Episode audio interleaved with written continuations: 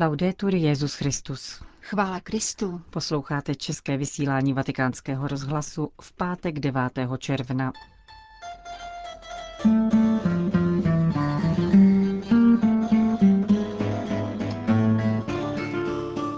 O modlitbě, trpělivosti a naději v těžkých chvílích kázal dnes papež František. O úloze ženy ve společnosti hovořil papež František v promluvě k členům Papežské rady pro mezináboženský dialog.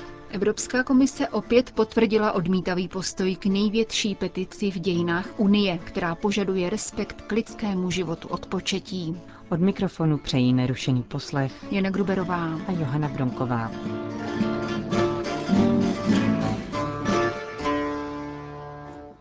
Zprávy vatikánského rozhlasu. Vatikán. V nejtěžších chvílích smutku a bolesti, tváří v tvář urážkám, je nutné volit cestu modlitby, trpělivosti a naděje v Boha, aniž bychom podlehli klamům marnivosti, kázal dnes papež František při raním v domě svaté Marty. Nedejme se omámit krásou marnivého make-upu, nýbrž povolme, aby do našeho srdce vstoupila radost, pocházející od Boha, a chvalme Pána za spásu, kterou nám udílí. Petrův nástupce se zamýšlel nad prvním čtením z knihy Tobiáš a zaměřil se přitom zejména na zcela normální příběhy, jak řekl, jednoho tchána a jeho snachy, tedy Tobyho, Tobiášova otce, který oslepl, a Sáry, Tobiášovy manželky, obvinované ze smrti sedmi ženichů. Na tomto místě je patrné, jak pán vede příběhy lidských životů, včetně těch našich, vysvětloval. Toby a Sára si totiž prošli nelehkými i krásnými momenty, jak to v životě bývá. Toby byl pronásledován a vysmíván, manželka mu mnohé vytýkala, ačkoliv to nebyla zlá žena. Naopak během jeho slepoty pracovala, aby vydělala na živobytí. Také Sáru zahrnovali urážkami, čímž velmi trpěla. Oba dva v těch chvílích viděli vše černě a raději si přáli zemřít. Tutti noi Všichni jsme prodělali těžké a náročné chvíle. Možná nikoli v takové míře, ale dobře víme, co člověk cítí, když na něj doléhá temnota, těžkost a bolest. Sara však pomyslí na to, že by oběšením zarmoutila rodiče a proto se raději usebere k modlitbě. Tobiáš přijímá svůj nelehký život a dlouze se modlí. Právě modlitba je postoj, který nás zachrání ve chvíli nesnáze. Vyžaduje trpělivost, kterou oni dva měli, protože trpělivě snáší svou bolest. A dále naději, že nás Bůh vyslechne a dá o něm špatným chvílím pominout. V momentech malého či velkého smutku a temnoty se modleme, buďme trpěliví, mějme naději. Nezapomínejte na to. V Sářině a Tobyho životním příběhu nastávají také krásné chvíle, pokračoval papež. Zdůraznil ale, že nejde o románový happy end. Pán po zkoušce projevuje svou blízkost a přináší jim záchranu.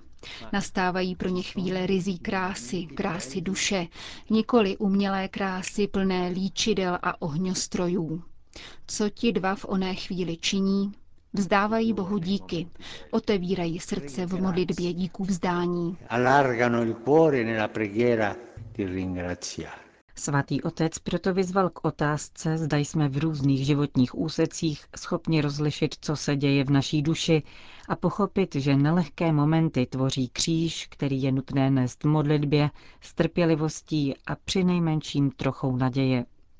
Varoval před pokušením marnivosti, protože pán je stále po našem boku, pokud se k němu obrátíme v modlitbě a děkujeme za darovanou radost. Díky tomuto rozlišování Sára pochopila, že se nemá oběsit. To by si zase všimnul, že má od pána s modlitbou a nadějí očekávat záchranu. V závěru papež věřící vybídl, aby si ještě jednou přečetli knihu Tobiáš. Když si o nadcházejícím víkendu budeme tuto knihu číst, prosme o milost, abychom uměli rozlišovat, co se děje v těžkých životních chvílích a jak jít dál, a co se děje v krásných chvílích a jak se nedat oklamat marnivostí. Zakončil papež František dnešní ranní kázání v domě svaté Marty.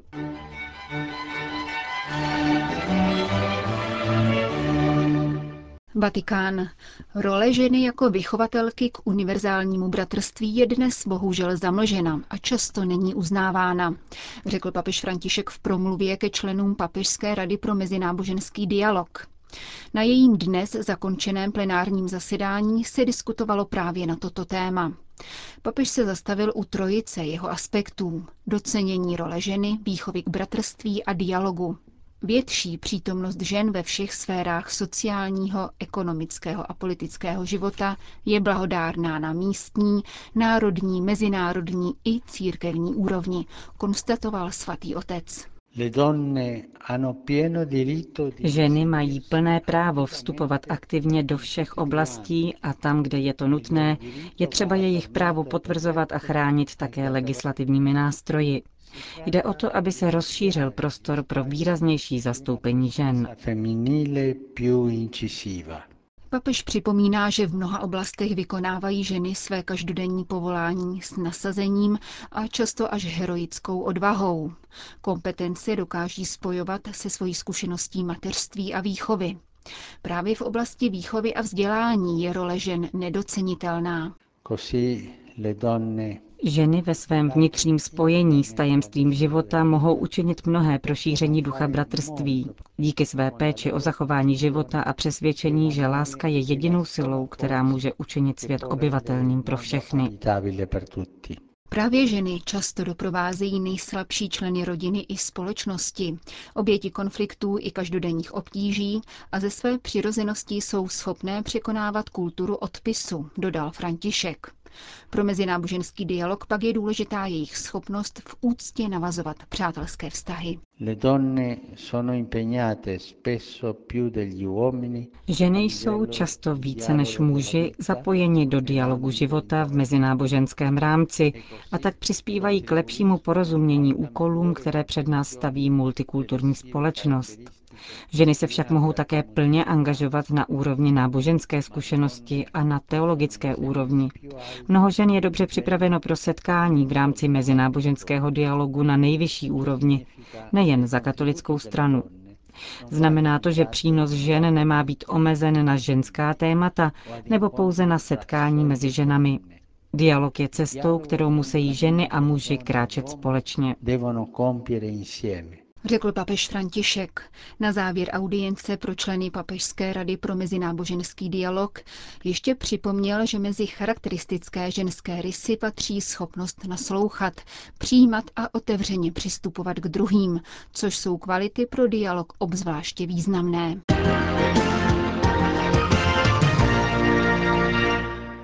Vatikán.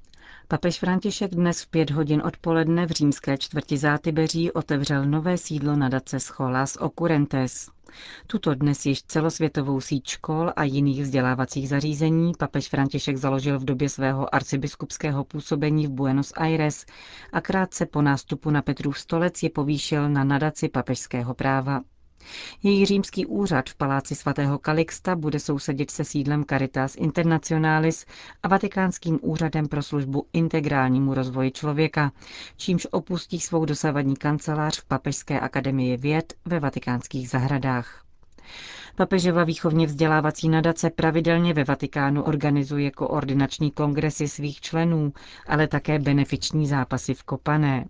Scholas Okurentes dnes pracuje ve 190 zemích a združuje téměř půl milionu škol a výchovných zařízení státního i soukromého sektoru, laického i náboženského zaměření.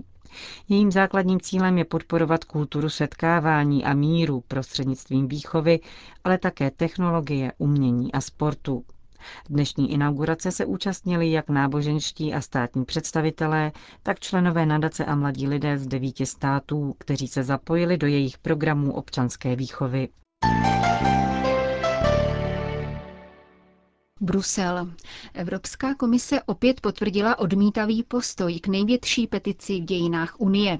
Pod iniciativu One of Us, tedy jeden z nás, Připojilo podpisy 1 milion 700 tisíc evropských občanů. Požadují v ní respekt k lidskému životu od početí a konkrétně zastavení finančních toků na masovou produkci lidských embryí a jejich následné ničení.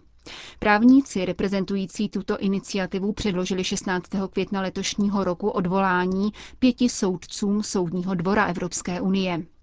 Junckerová Evropská komise se prostřednictvím svého zástupce omezila na konstatování, že právem občanů je předložit žádost komisi a obdržet na ní odpověď, avšak nic víc.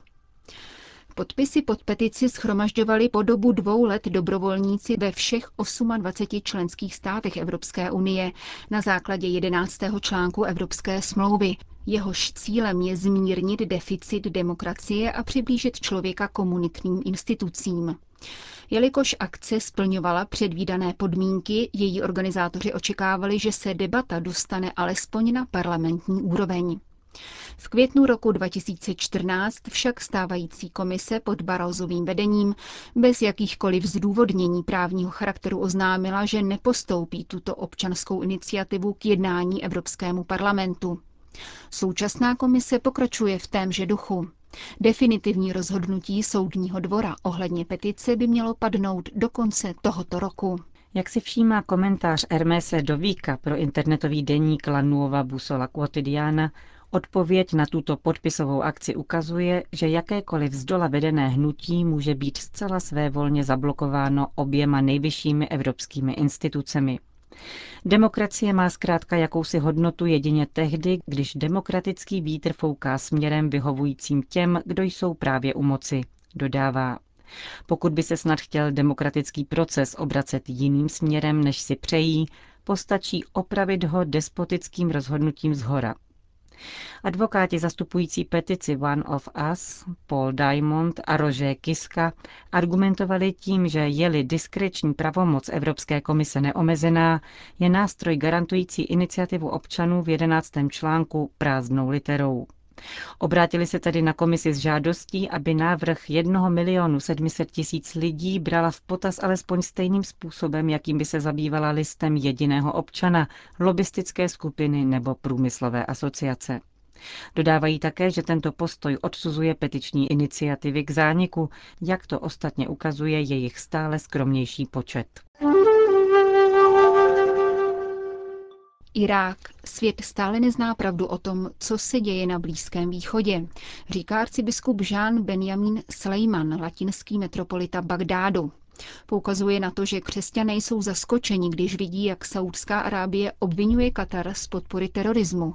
A kdo po dlouhá léta podporoval radikály a islamisty, klade si retorickou otázku irácký arcibiskup.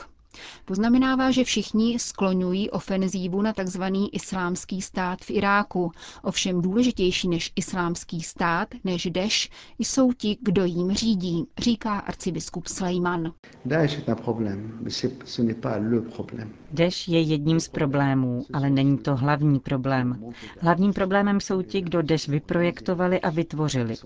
Ti jsou velmi inteligentní, mají široké konexe v muslimském světě a velmi dobře znají islám a společnosti islámských zemí. V tom je jádro věci. Deš dělá svoji práci, ale musíme se ptát, kdo jim manipuluje, kdo ho řídí, kdo ho financuje a dokonce zajišťuje jistou ochranu. Tyto otázky je potřeba si klást.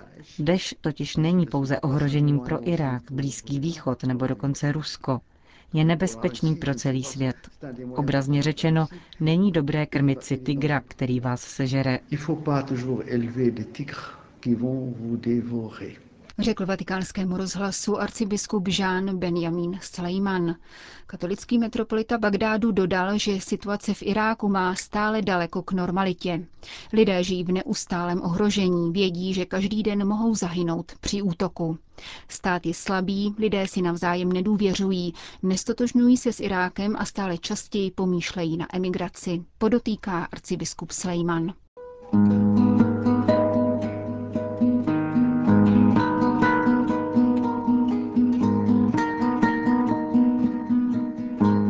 končíme české vysílání vatikánského rozhlasu. Chvála Kristu. Laudetur Jezus Christus.